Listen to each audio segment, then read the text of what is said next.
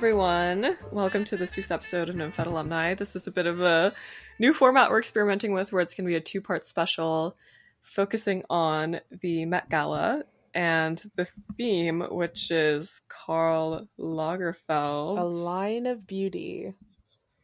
Yeah, a line of beauty. So, in this first part, we're just going to talk about some research we've done on Karl and his impact. And we're going to try to avoid the big picture historical narrative because you're probably going to get a lot of coverage on that from historical institutions such as Vogue and such. But we are going to talk about some really interesting findings that we've encountered that will perhaps sketch a portrait of Karl and help you understand his fashion core vibe. This is like a psychological study of mm-hmm. Karl. It actually is. quirks, you know.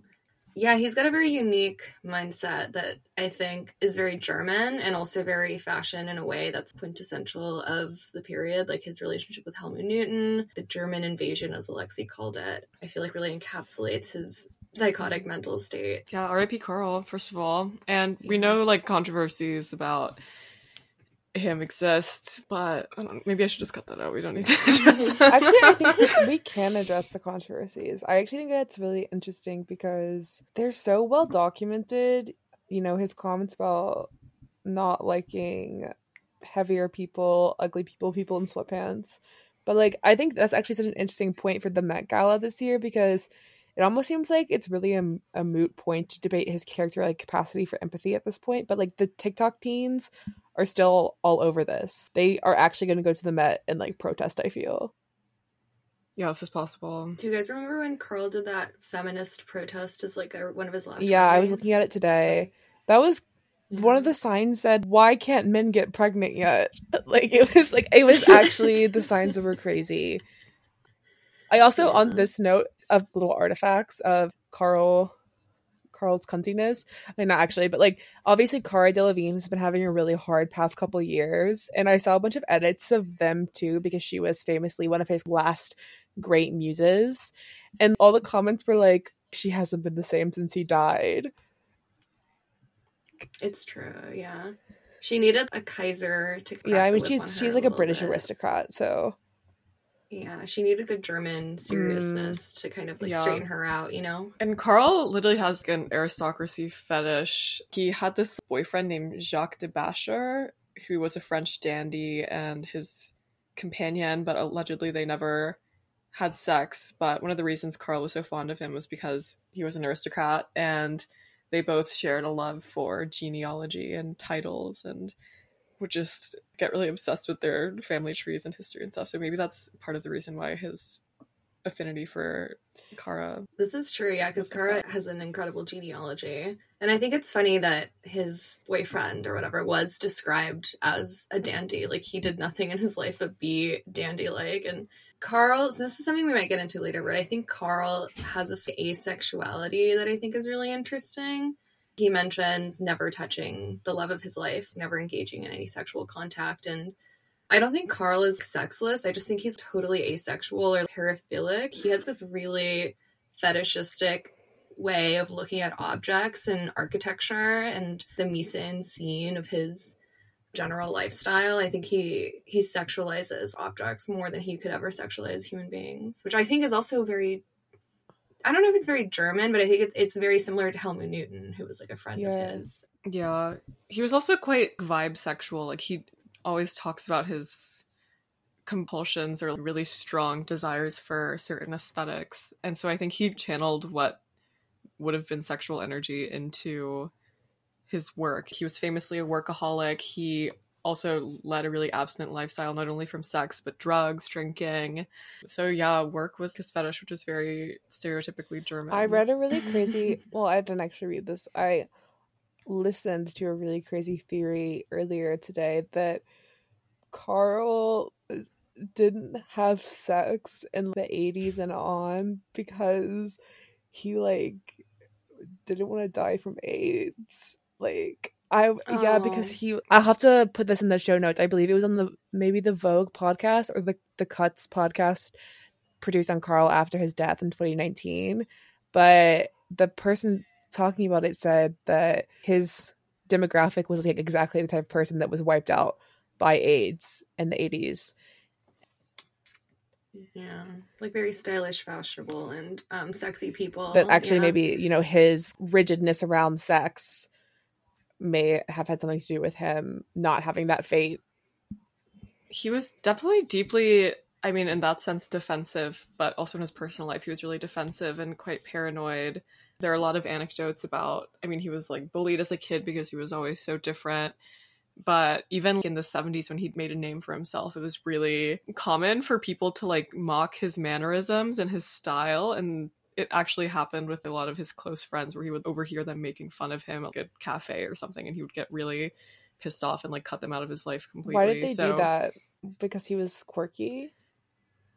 yeah they would mock he would have this habit of licking his lips all the time and just like yeah just like that but also the love of his life died of aids and Mhm. he was by his side the whole time and had a cot in like his hospital room and he also had this thing where he would never go to funerals but i think jacques funeral he like organized the whole thing and, and went to it of course Yeah, I saw a rumor, and this is just a rumor, no one's confirmed this, but the tabloids after Karl's death were saying that he kept part of his lover's ashes and kind of asked them to like mix his ashes in with his lover's ashes, like he had been keeping them since like the 70s and 80s and stuff, which is really sad.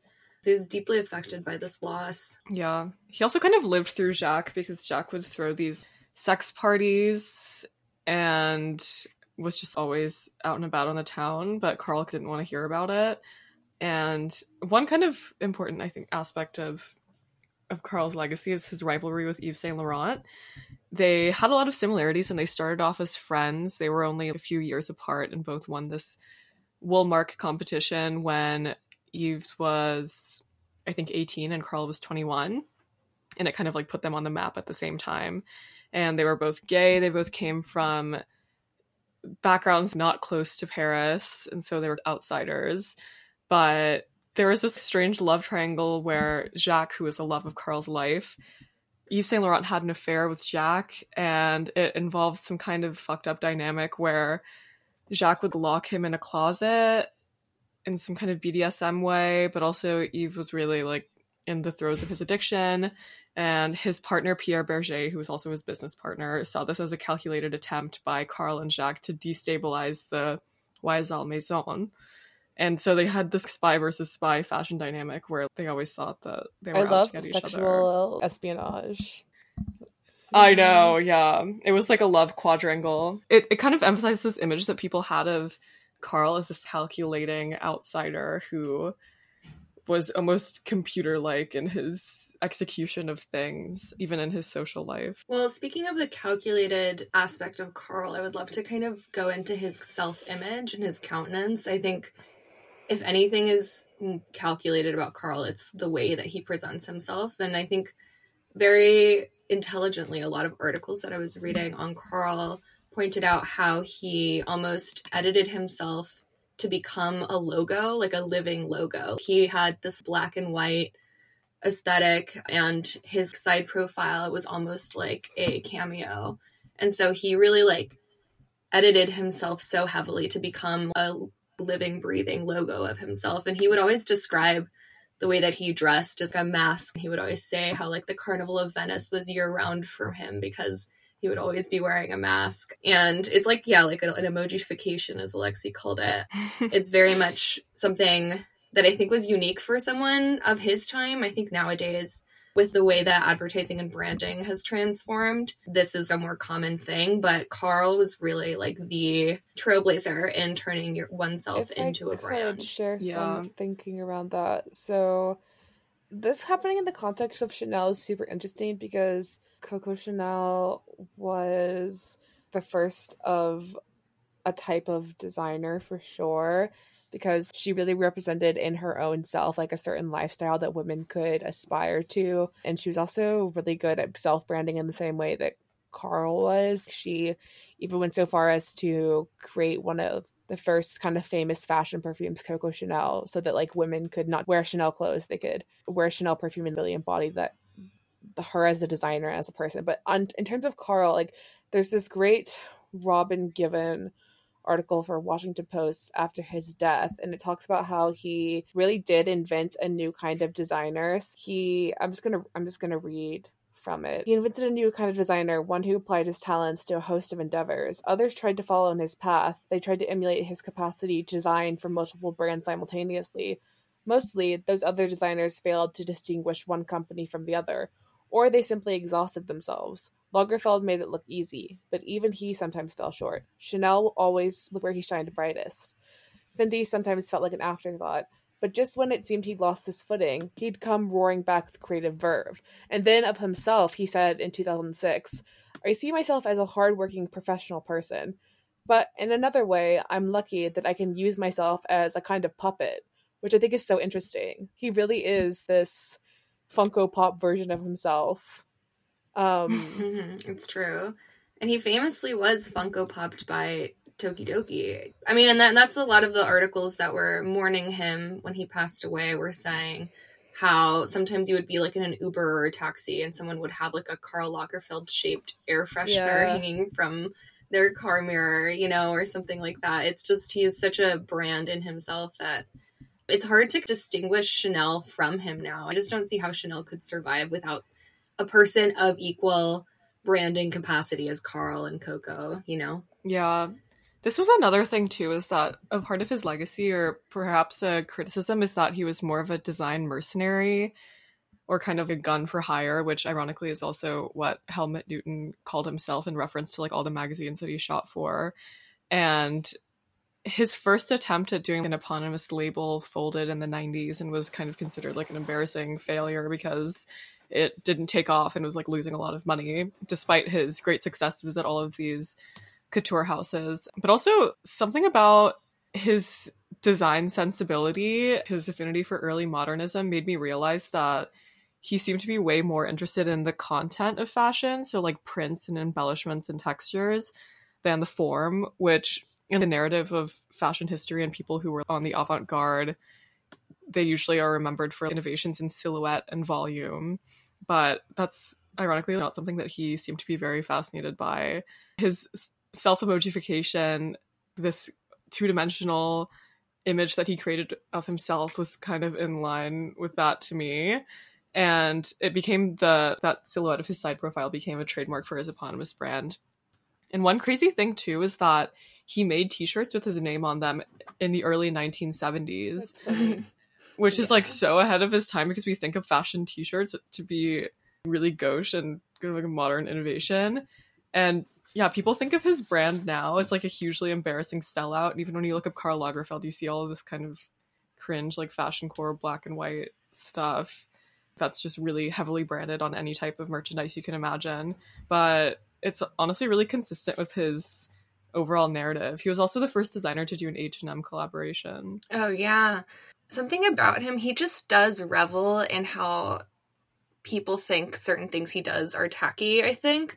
Especially, you know, there's all these quotes of him saying that fashion, true style is feeling the comfort of a t-shirt when you're wearing an elegant dress and he really like doesn't distinguish high and low culture as much as you would think he does because he's such a like over the top almost like villainous cartoonish fashion guy um, which i think he probably did inspire a lot of pixar villains just the way that like he is, I feel like did inspire a lot of like cartoony depictions of like an evil villain. But I think part of that decadence and that revelry and high minded, extreme, over the top aesthetics came from his love for like specific eras in like the Baroque time. There is a anecdote that I found really interesting about karl that as a child he experienced this transformative epiphany when he witnessed a painting. It was a painting of Frederick the Great and different articles cite different paintings. One of them cites Frederick the Great playing the mm-hmm. flute by Menzel. The other one cites Frederick the Great meeting Voltaire by Louis Bombled. What Karl said is while witnessing this,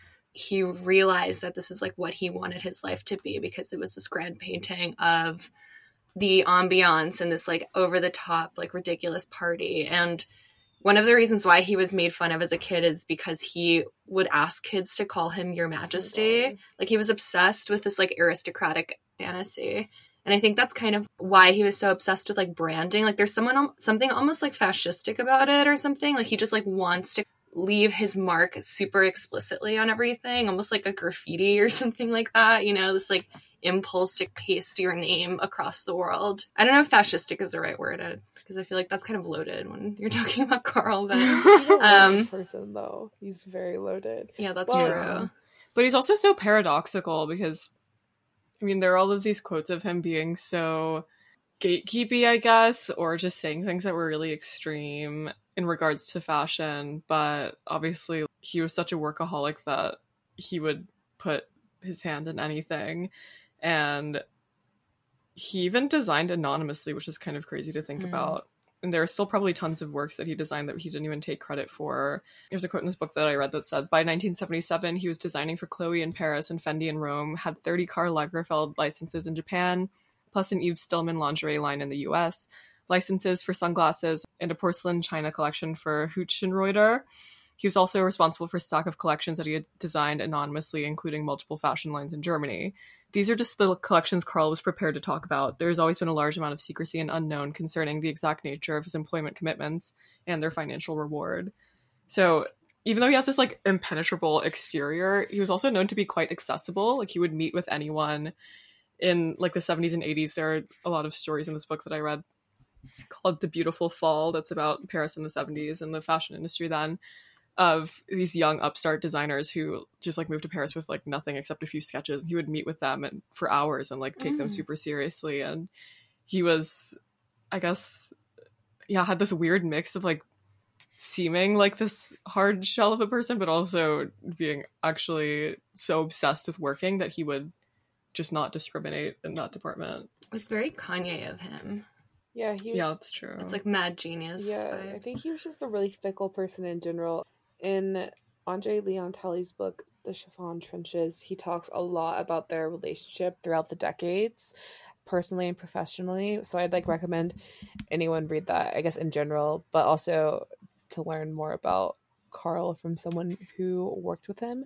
But yeah, he did a lot of crazy stuff in terms of uh being quite volatile volatile towards people like Tina Chow asked him for money for I think a memorial for someone or kind of like a quite an honorable cause to yeah for for someone who needed it and he like uh never spoke to her again and then she died.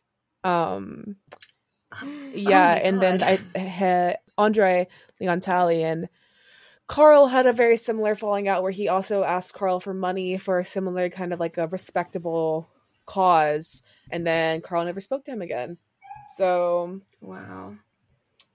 Don't ask Karl for money. But you could ask him for time. I feel like, you know, that is invaluable. He kind of did like to sit on money. This was the thing. Because, like, Yeah. Jacques, his boyfriend or whatever, would blow through money like crazy. And Karl was very generous with him and, like, supported that. But, like, didn't really, like, spending that much of his own money. Except on his, like, hoarderly things, I guess. Yeah.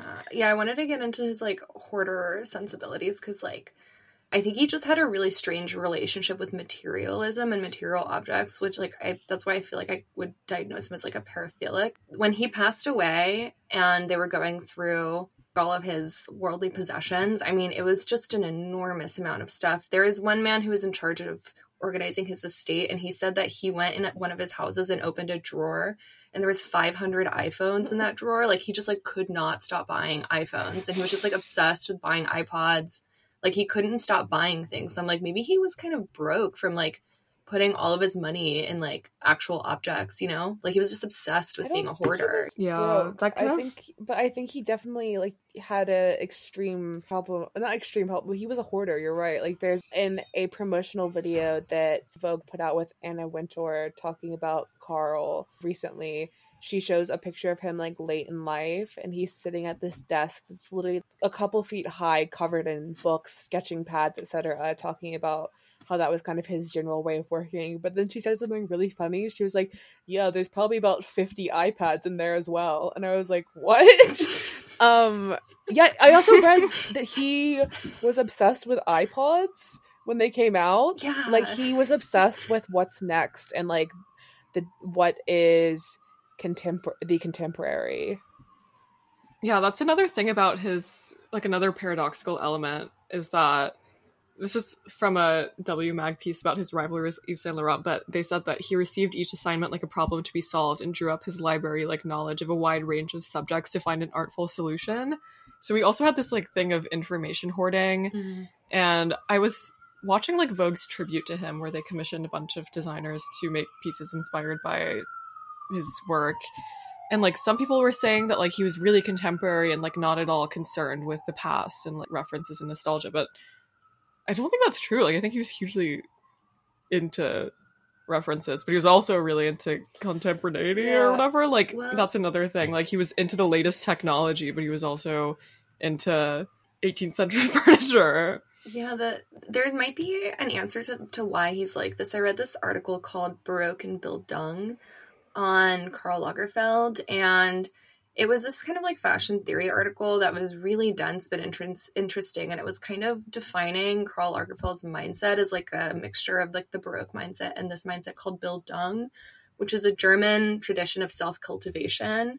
And the, a definition of it would be like the formation of an individual personality via the unfolding of inherent abilities in connection with an acquisition of new cultural knowledge. And it's somewhat comparable to the process of becoming an existentialism. It's kind of like never ending will to become like a renaissance man and you kind of harmonize your internal innate qualities with the external world and it's just apparently a very german mindset and i think that's why he was so obsessed with like hoarding information and also just obsessed with like the future like he was just trying to like optimize himself to be like the perfect jack of all trades I've also seen it. Yeah, I've seen it described as self exigency as well in this book that I'm reading. Another funny an- anecdote from when he was a kid is that he went to like this party with his uncle that was like kind of far out somewhere near Hamburg, and they were all drinking beer because this is like in Germany post war years. And then someone offers him a beer, and he's like, I only drink champagne. And then it literally became like a, a citywide rumor about him, and like everyone mocked him. for Stop. They need to just let him live. Oh my I god. know. I Yeah, know. I there's a really powerful quote from him on this issue of his obsession with the contemporary. Uh, once again from that Robin Givhan article.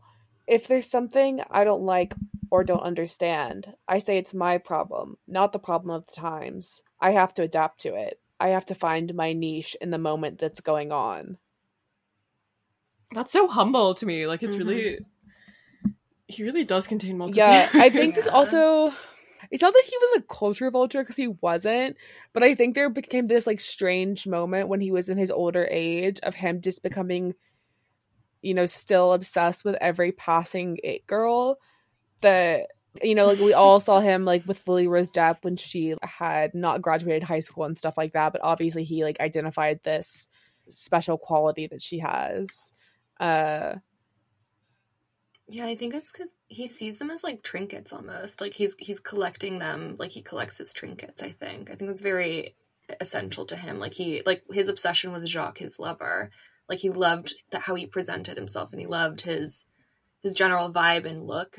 Um, so he was almost like this, a muse in the same way that Cara and Lily were, right? I think. I yeah. know. Also, a take that I've seen about Jacques is that you know he didn't actually do anything. Like he wasn't a designer. He wasn't a writer. But what he had seemingly an endless supply of was youth and beauty, which is what the fashion industry needs to go around. So I think that's kind of his relationship to muses as well. Mhm. Another quote in reference to this by Karl is that he said, I'm a Calvinist towards myself and totally indulgent towards others. So I think when he saw others that were capable of like creating this, I don't know, beautiful fantasy life of indulgence, like he was really into patronizing them. what else? Oh, one thing that I've been thinking about a lot, mostly because on Friday I was Loki like at a table next to Anna Wintour at Balthazar Ah. and she was having dinner with Baz Luhrmann, Oh and they both looked so insane that I was just like, "What the fuck?" Like some people truly are larger than life, but also going back in the Karl archives, I was seeing a lot of pictures of him when he was younger, and like honestly, in some of them, he's almost unrecognizable and just looks like a bloke. Like he just was kind of random looking, but to me, it's like there's something really powerful in fashion core about aging and becoming this crystallizing into this perfect shell of a person, which I think Anna Wintour has also mastered. And it seems like something that the fashion industry is really into. Like you either become this mummy of yourself before you even die or you're just like a star that burns out young and and Mhm. dies tragically so i think it's really interesting how the image that we see of him is like in his old age and he also used to powder his hair which i just think is so like i just know he was really living for that with his aristocratic um Yeah, fetish he Oh, did that it is for so vibe. long, and even into his age where he would obviously have white hair because he was so old. Wait, Biz, you should get into a little bit more about fashion core Oh. and like your thoughts on that because I thought that was a really good thing. Well, so we this will be the topic of an upcoming episode that I think we're all really excited about. But when we talk about Karl as a, a cartoon of himself, or as so instantly recognizable in his costume and in his ways, it really ties into this idea that we've been defining as like fashion core, which is like what is the most fashiony fashion thing of all time. Some examples of this are like editorials of models with like bird's nest hair that like a local photography photographer in like 2011 would try to recreate because it's like their idea of what fashion is it has to be something that like the masses could understand as like high fashion um, which he obviously was trying to get at that with like this stereotype of himself as always being in this like super stylized dramatic uniform uh that's like so so frivolous and dramatic to the general public. It all it I guess fashion core is also Zoolander, and like he fits really well into this, uh, to the idea of Zoolander. yeah he does Yeah. Oh, I was also I went to the Mugler show last weekend, and they had this room where they were playing the George Michael music video with all the supermodels. What was it called? Oh yeah. Where they're like all lip syncing and like walking down the runway wearing Mugler outfits, like the Fifth Element Mm, that um Mhm. Jean Paul Gaultier did the costumes for was also very fashion Yeah, for. and I think this is an interesting time to reflect on fashion core because I really do think it's a dying type in fashion, but we need more of it. I was having a conversation with Mahoro and Osman, who are like the fashion features team at ID. We were talking about how there's like people who write about our work in fashion who are really into it, but then there's like a separate category of person that I like to call like having a passion for fashion. Like they have a passion for fashion and it's like a different type of person. Mhm. Like I feel like that's like people like Maddie and like Perla. And they're so inspiring and they really embody this type to me. yeah, we're gonna have some we're gonna have some correspondence on the yeah, we need some correspondence. episode, but it's I also think. like fashion core is like Karl Lagerfeld, Carrie Bradshaw. It's just it's like the quote of like I didn't have enough money for food, so I bought Vogue because I thought it would feed me more. That is like that is fashion core. Um, and then there's also a quote I was reading about Andre Leon Talley for this episode, and there was a review of his book that said like Talley is not a reporter, He- and like most fashion editors, he is prone to overstatement, breathtakingly stunning, and melodrama. And then he described himself in his book. This is like one of the best lines I've ever heard someone say in fashion. Physically, I am a huge gallon, slowly sailing into harbor, broken from so many battles. Like that is also fashion core. That is Oh. fashion core as well. Like, Yes. so good. I feel like in the modern, like the last hurrah fashion core was super depressing because I feel like it was just like Balenciaga the past few years. Like that was what fashion core was, and it was just kind of like, like the it was like we were all going to fashion core funeral. That is so like, with true. Balenciaga. That is so you know, true. like we were just kind of mourning. Balenciaga really did feel so funerary. Like it was like the death of like an era of fashion that was so vi- vibrant, vivacious, sassy, like bitchy, cuntiness to the extreme. And that's like the era I feel like a lot of people fell in love with fashion. And I, I mean, I have a love for that era, and I feel like most people do. Um, but Yeah, you can almost kind of track this through the facial expressions of models because I feel like the 90s there was this clique of super super models of course but also this was the advent of like a lot of girls were making this face where they had like this super high brows and like they were smizing and they were like growling Mhm. kind of so i feel like that represents the aggression of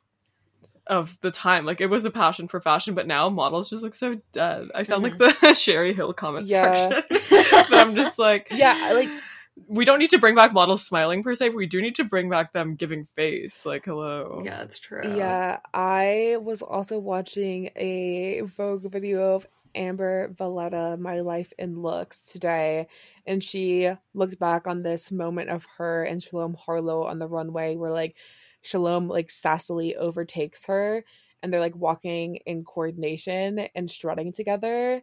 And yeah, there was a lot of um, there's a lot of just like wink and nod activities that I think we look back on now and everyone just seems so embodied um compared to yeah, like you know, dying on the Balenciaga runway. Yeah, even like um yeah, I know which one you're like the Todd Oldham Yeah, runways yeah. and then just like Naomi Campbell like there's like a couple oh, there's so many moments like one where she I mean she opened for Victoria's Secret in 2004 I think and that like has stuck in my mind forever like the way like the movements of just it is just so embodied and nowadays yeah like the models are almost like like elves that they picked out of the ground and just like threw and like like in a bunch of like trash bag esque like clothing. And not to be not to be like it can slay sometimes, it can be nice, but I just wish there was still that like vivaciousness and vibrancy that there once was, you know? And like the pretension. I like miss the pretension of it, you know? We're gonna bring it back. It, Yeah. It's it's I existing. al- I also It's think true. like this was also the time of heroin chic, but I'm like, how were they?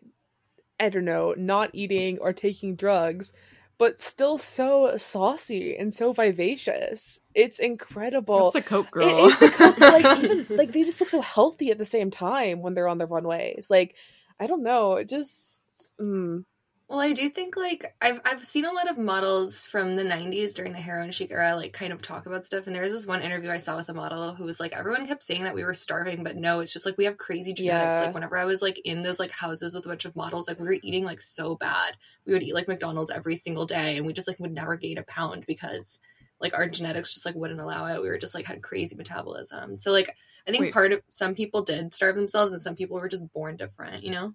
Speaking of McDonald's, there's literally something going on. I'll cut this out, I'm but scared I just looked up to see how much it would be to get McDonald's delivered, and it's twenty dollars for a delivery. That's not Yeah. okay. It's usually like ninety nine cents. I'm like, They're trying to give you an Yeah. eating disorder. Yeah. Actually, I like I want McDonald's should so definitely bad. but- maybe like can someone just pick it up for you? My friend that I was supposed to go with, I know my friend I was supposed to go with Oh, just canceled on me. So I'm like, No. Um, Okay, well we've been recording for thirty eight minutes. Sorry, I forgot to. oh, perfect. Should we like run through some predictions? Yeah. I. Yeah, so Yeah. obviously, guys, we can't get to the true heart of Karl Lagerfeld today because he was larger than life, and this is a wee little podcast. But we will leave some, you know, interesting, interesting text for you to take a look at, and obviously, the Met exhibition is coming up soon, so they'll probably also have like a really interesting body of work um, to learn more about him through. So, what are you? Do you guys have any predictions for the Met Gala, which is in less than twenty four hours? Hmm. I don't really have high expectations just because everyone has kind of sucked at like um I feel like what some people might try to do like this camp over the top version of like the two-piece tweed suit, which is probably not really encapsulating what Karl was about. Um, but hopefully there is some like Weimar elements, some Baroque elements, like trying to encapsulate like all of Karl's different phases. Um, but I also feel like a lot of people are going to be wearing just like the most basic slip dress of like the Chanel archive, like that they can find, you know? So those are my two predictions. Like someone doing like some ridiculous campy tweed suit, and then a lot of people doing really basic like slip dresses that like are like the most boring part, part of Chanel. Um, I don't know. I feel like people are gonna. Chanel's a bit obvious since that, that's what he was known for the most, but I'm hoping to see some Fendi type of stuff. I think that was an interesting era for him, and then also his Mm. Chloe era. There's this one dress that he's really famous for called the Rachman Rachmaninoff Mm. dress. Um, that has this really detailed black and white um pattern of like cut out almost of this Art Deco like triangle design with a woman and horses, and it's very cubist and pretty.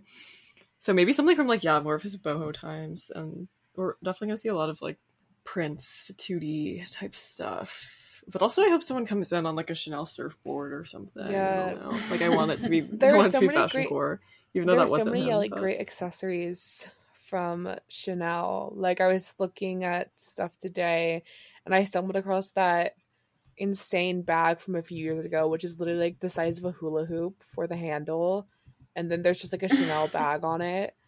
Um, yeah, I definitely would like to see some fashion core surfacing. I don't know that it will. 'cause I feel like celebrities have been like kind of sucking the past couple years at giving us anything. I also think some people might be a bit protesty in subtle ways towards Karl's sins. So we'll see what happens.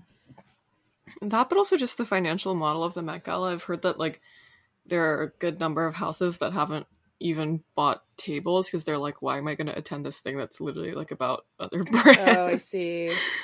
But also, that's such a That's petty so way of petty. thinking. I mean, like they had no problem doing that for like Oh, Comme des Garçons, but I feel like maybe because Karl had his hand in every pie or whatever. but the the the Met Gala funds the Costume Institute. They're being so selfish. They should hope that if I they keep funding the museum, then eventually there'll be an exhibition on their shitty designer. Um, So Yup. but I also wonder if the cat will come. Like, do you think it, like the Choupette's gonna come? Choupette, Choupette has to show up. Yeah, I totally forgot about Choupette, but they have to like roll her out in some grand like carriage Yeah. or something, or she needs to have people carrying her in like a giant pillow or something. I want her to I wear a like she's so tiara. She was recently pictured for the latest issue of Vogue with Naomi Campbell, who was holding her out on the street, which I was kind of surprised by because the rest of the models did the shoot in the Grand Palais, which is being renovated, and it's like this kind of weird, like Annie Leibovitz thing where they're like on these grand staircases, but it's all Mm. under construction and. But for some reason, Naomi was like out on the street holding Choupette. But maybe she was having a diva moment. They both were. Yeah, I think they were both having diva moments of like they don't want Choupette to go all the way up there, and Naomi doesn't want to go there either. Yeah, she could Um, fall on, or like a piece of plywood Never could fall on her. But Chanel is also sponsoring the um, restructuring or renovation of the Grand Palais, so it's all a big Oh, PR thing. Wow. I want Lots. Choupette to give a speech. I really feel like she's not nice, like as a cat. I like her vibe, and I like that Karl wanted to marry her famously, but like I don't know if I trust her, and I don't think Naomi Campbell trusts her either. Um, yeah. but yeah, she should definitely come. I mean, when the Queen died, the corgis attended the funeral, Oh, which that's is like true, really yeah. sad. I mean, Choupette has her own private jet. I'm pretty sure. Like she has her own I feel plane, like so she someone can. had to take that from her by now. I feel like people have tried to probably tried to like put a stake in her fortune. I think like he was very clear in his will about her treatment because like she still has her Instagram and they update all the time, and she's always like, "Papa, I miss you," like you know, like There's actually a tea on that. Someone, someone who's completely unaffiliated is running that account, and Is it? yeah, and they're like, we're running out of pictures of Choupette to post. So oh, I don't know. Maybe there's someone feeding them new Choupette pics. dude, what if Choupette isn't even alive anymore? Like oh, she has No. to be. She is. Oh my god, she's actually so cute. oh my god. Wait, I was at a hotel the other day. It's called the Zaza in downtown Austin. And they just had like yeah, the Hotel Zaza and like at the bar upstairs at that hotel, they just have only like Annie Leibovitz photos pasted all around the walls and like framed. It's like a Annie Leibovitz themed bar and like they have a giant like underage Miley Cyrus framed like above the Oh. bar. It's giving like super strange vibes. Like I was like, wasn't she like 15 in this photo? Like I don't know why this is like huge and framed above this like bar, but um That, yeah, recommend recommend visiting if y'all are in Austin. you should Zaza. get it shut down. You should get shut down. But also, yeah, you know, what, we don't have to get into it. But God, she was really young in that picture. yeah. Um. Okay. Well, we will be returning at some point tomorrow to discuss our thoughts on what actually happens at the Karl Lagerfeld themed Met, Met Gala. Um, I'm pretty exci- excited to be honest. Like, Mhm. I think because it does have this fashion core angle, I just I just love that. Same. Yeah, me It's gonna be a movie. It's gonna be a movie in black and white. Mhm. I hope his like ghost comes to it because he's so ghostly. Yeah, Mhm. did you do like a Tupac hologram type thing? That'd be so cool, and like he can speak like German accented English. Oh my god. German Oh. accented French was this thing, I think. Epic. He was he was like, I, I guess he's probably spoke a lot of languages. Yeah, he did. Yeah, he said he spoke three before the age of five, but he also lied a lot about his upbringing, so I don't know if that's true. Well, he probably also spoke cat. Yeah, he did. Meow. definitely. Um, okay, well, talk to you guys tomorrow. bye bye. Mm, Meow, meow. adieu. Meow meow.